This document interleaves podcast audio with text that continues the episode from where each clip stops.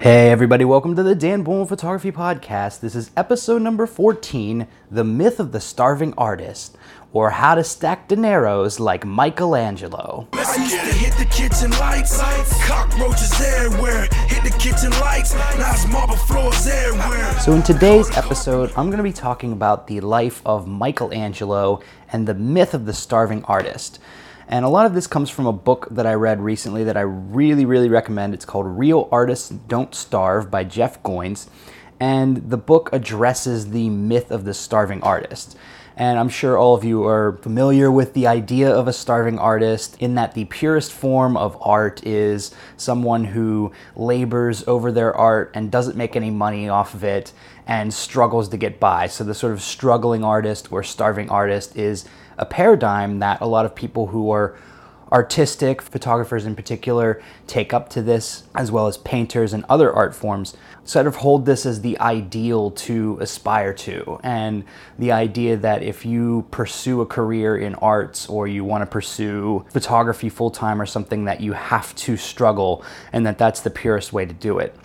But Jeff Goins really flips this paradigm or this myth on its head and talks about the lives of several artists who did build successful careers and actually were able to make a lot of money off of their art and do so in a way that allowed them to have the maximum creative control over their art form. So in this episode, I'm going to be specifically talking about Michelangelo, who has long been considered someone who died broke and struggled throughout his entire life to make art and was always struggling for money. So, just very quickly, I'd like to go over a broad stroke of Michelangelo's life, no pun intended, and just give you an idea of what his life was like. So, Michelangelo was born in 1475 and died in 1564 and he was a Florentine sculptor, painter, and one of the most important figures of the Renaissance, up there with Leonardo da Vinci and several other artists.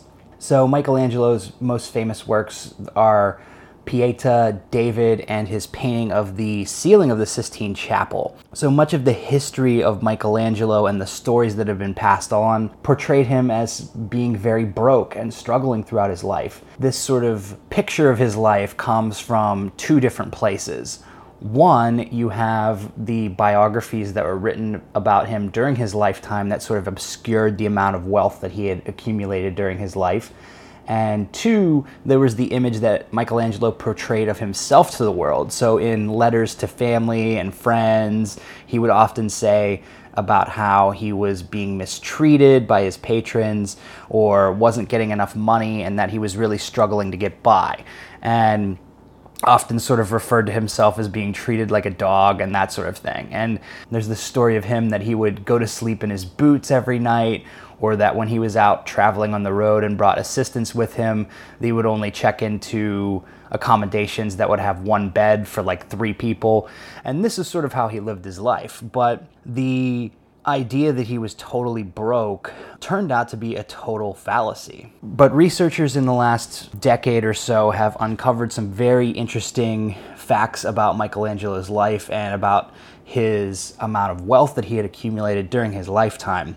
In particular, a Syracuse professor named Rab Hatfield conducted some research at the Italian State Archives and was able to locate uh, Michelangelo's bank records from the time period of 1497 to 1516.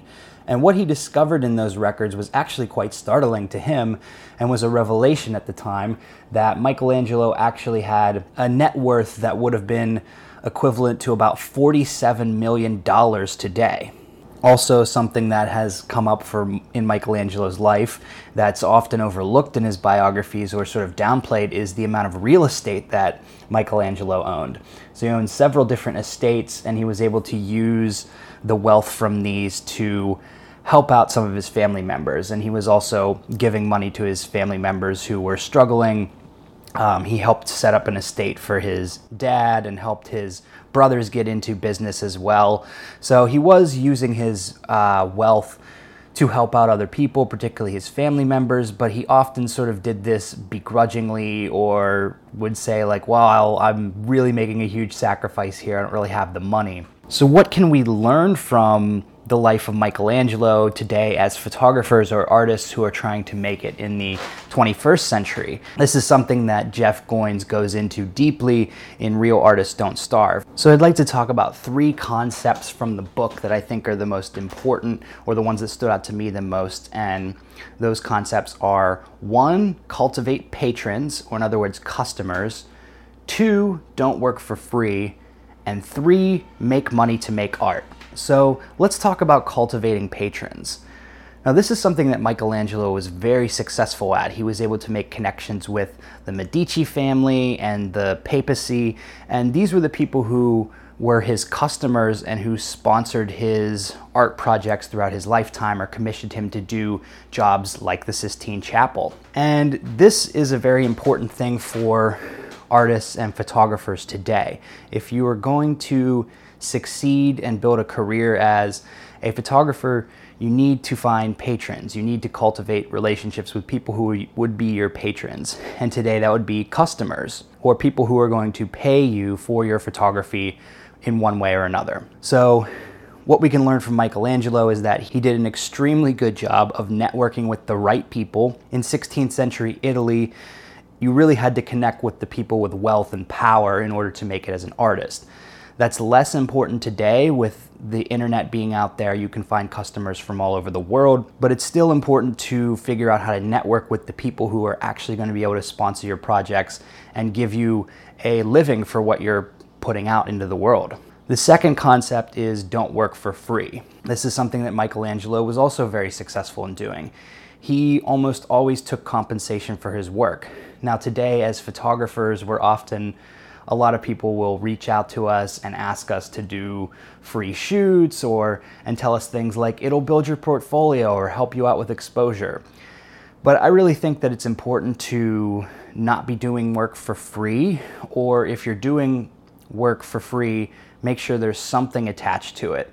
And often exposure and portfolio building are not necessarily enough. You need to think about if you're doing photography work, uh, how can you get compensated for it and do it in a way that will help sustain you in the long run. And this brings us to the third concept, which is make money to make art. Now, one of the reasons I think photographers and artists feel dirty about taking money for their work is that they feel like it's a way of selling out or that it will be not as pure if they get paid for their photography or for their artwork. But if you flip that idea on its head and look at it as you're making money in order so that you can get the freedom to continue to make art and continue to produce more work for the world, then it sort of gives you a new way to think about it and a way to think about it in a more positive way.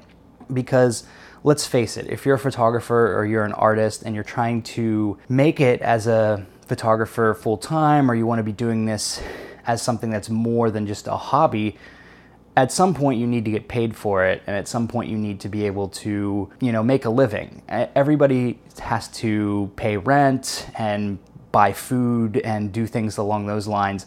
So if you're going to be producing artwork and want to do that as a career, you have to be compensated for it in some way. There's just no way around it.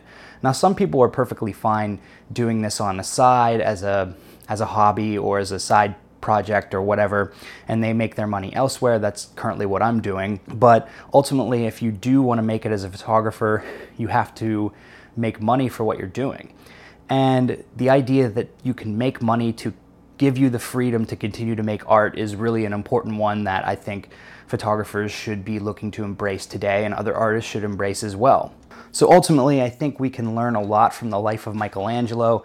He is somebody who was able to produce a lot of wealth from himself by being an artist and was able to keep a lot of the creative control over the course of his lifetime.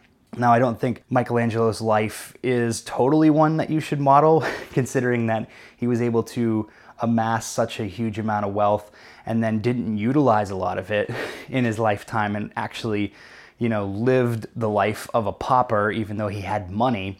Um, I don't think that's the model to follow, but I think we can learn a lot from Michelangelo's life in the way that he was able to build a career out of art and do it in a way that allowed him to make money and stay true to the art form that he wanted to produce. So, again, if you're interested in reading up more on these concepts, I highly recommend the book Real Artists Don't Starve by Jeff Goins.